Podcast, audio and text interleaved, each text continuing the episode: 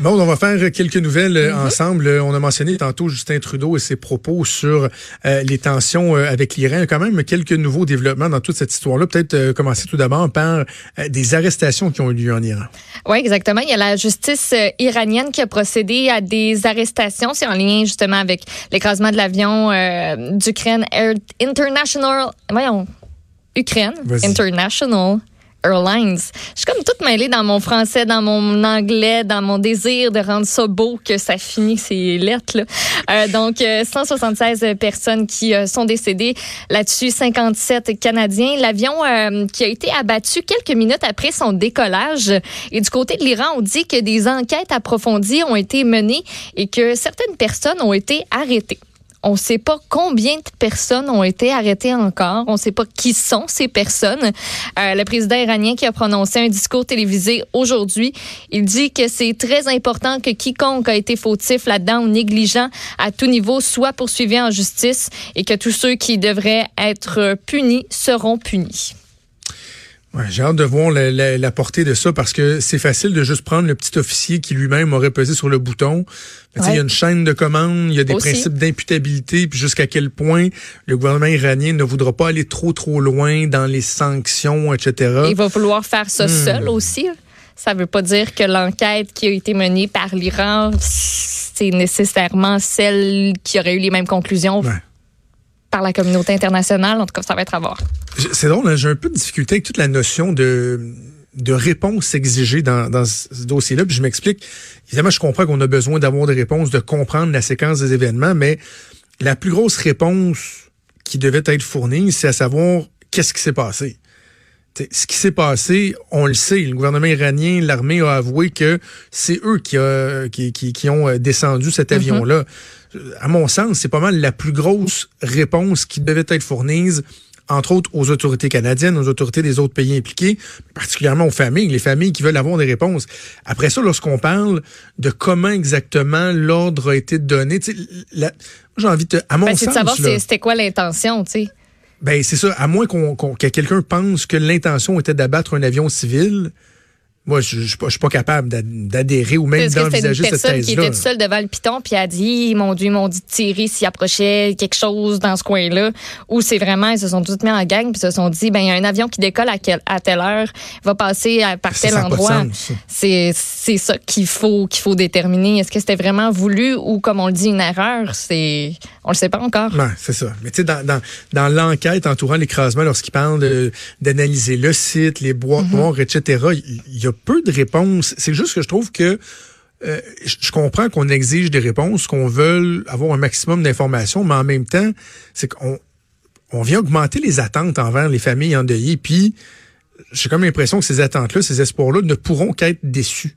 Oui, je comprends ce que c'est. Il y a une limite, il y a un maximum d'informations. Il y a une limite à l'espoir euh, de. Tu sais, je, je vois pas comment éventuellement Justin Trudeau pourrait sortir et dire bon ben écoutez finalement là un an plus tard là on a vraiment eu toutes les réponses à nos questions on est satisfait non ce sera ce sera jamais satisfaisant parce que à la base il y a un geste qui a été pas commis qui est inexplicable qui est qui est injustifiable puis ça on le sait déjà.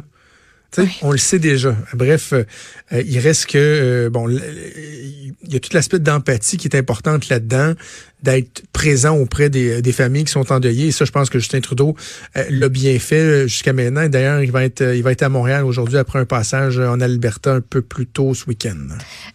Oui, entre autres, vient pour rencontrer les membres des familles des victimes de la tragédie du vol PS 752.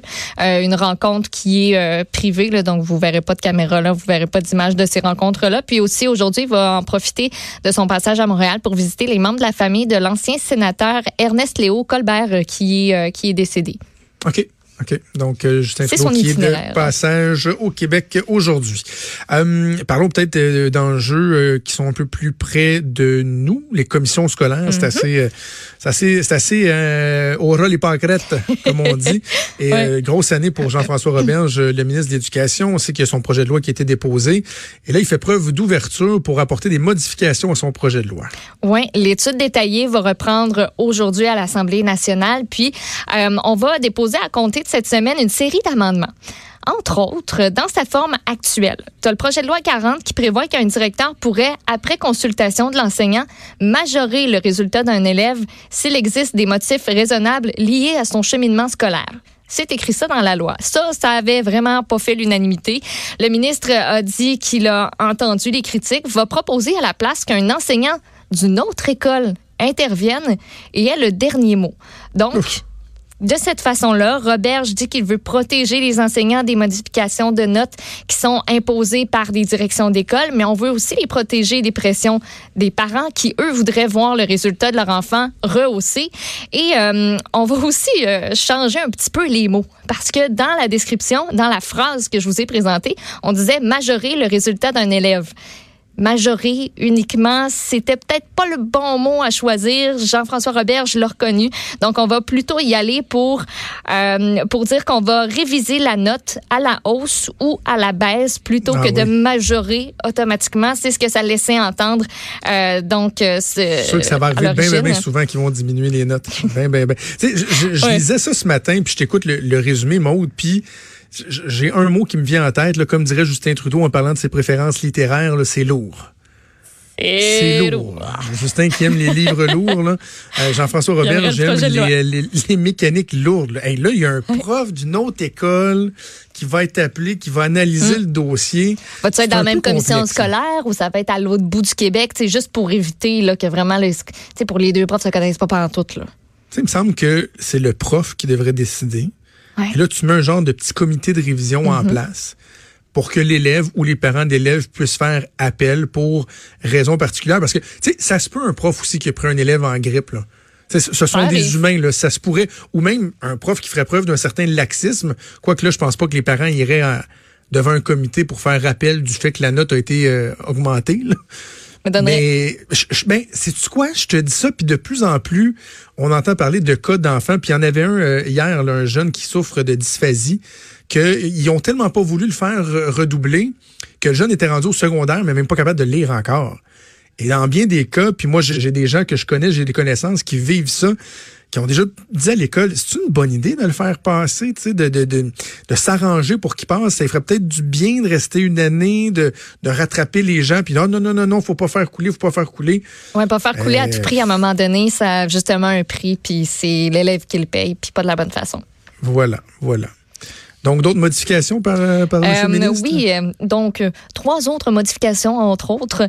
Créer un lien entre les comités de parents qui sont composés d'un parent de chaque école desservie, les administrateurs dans les CA des centres de services.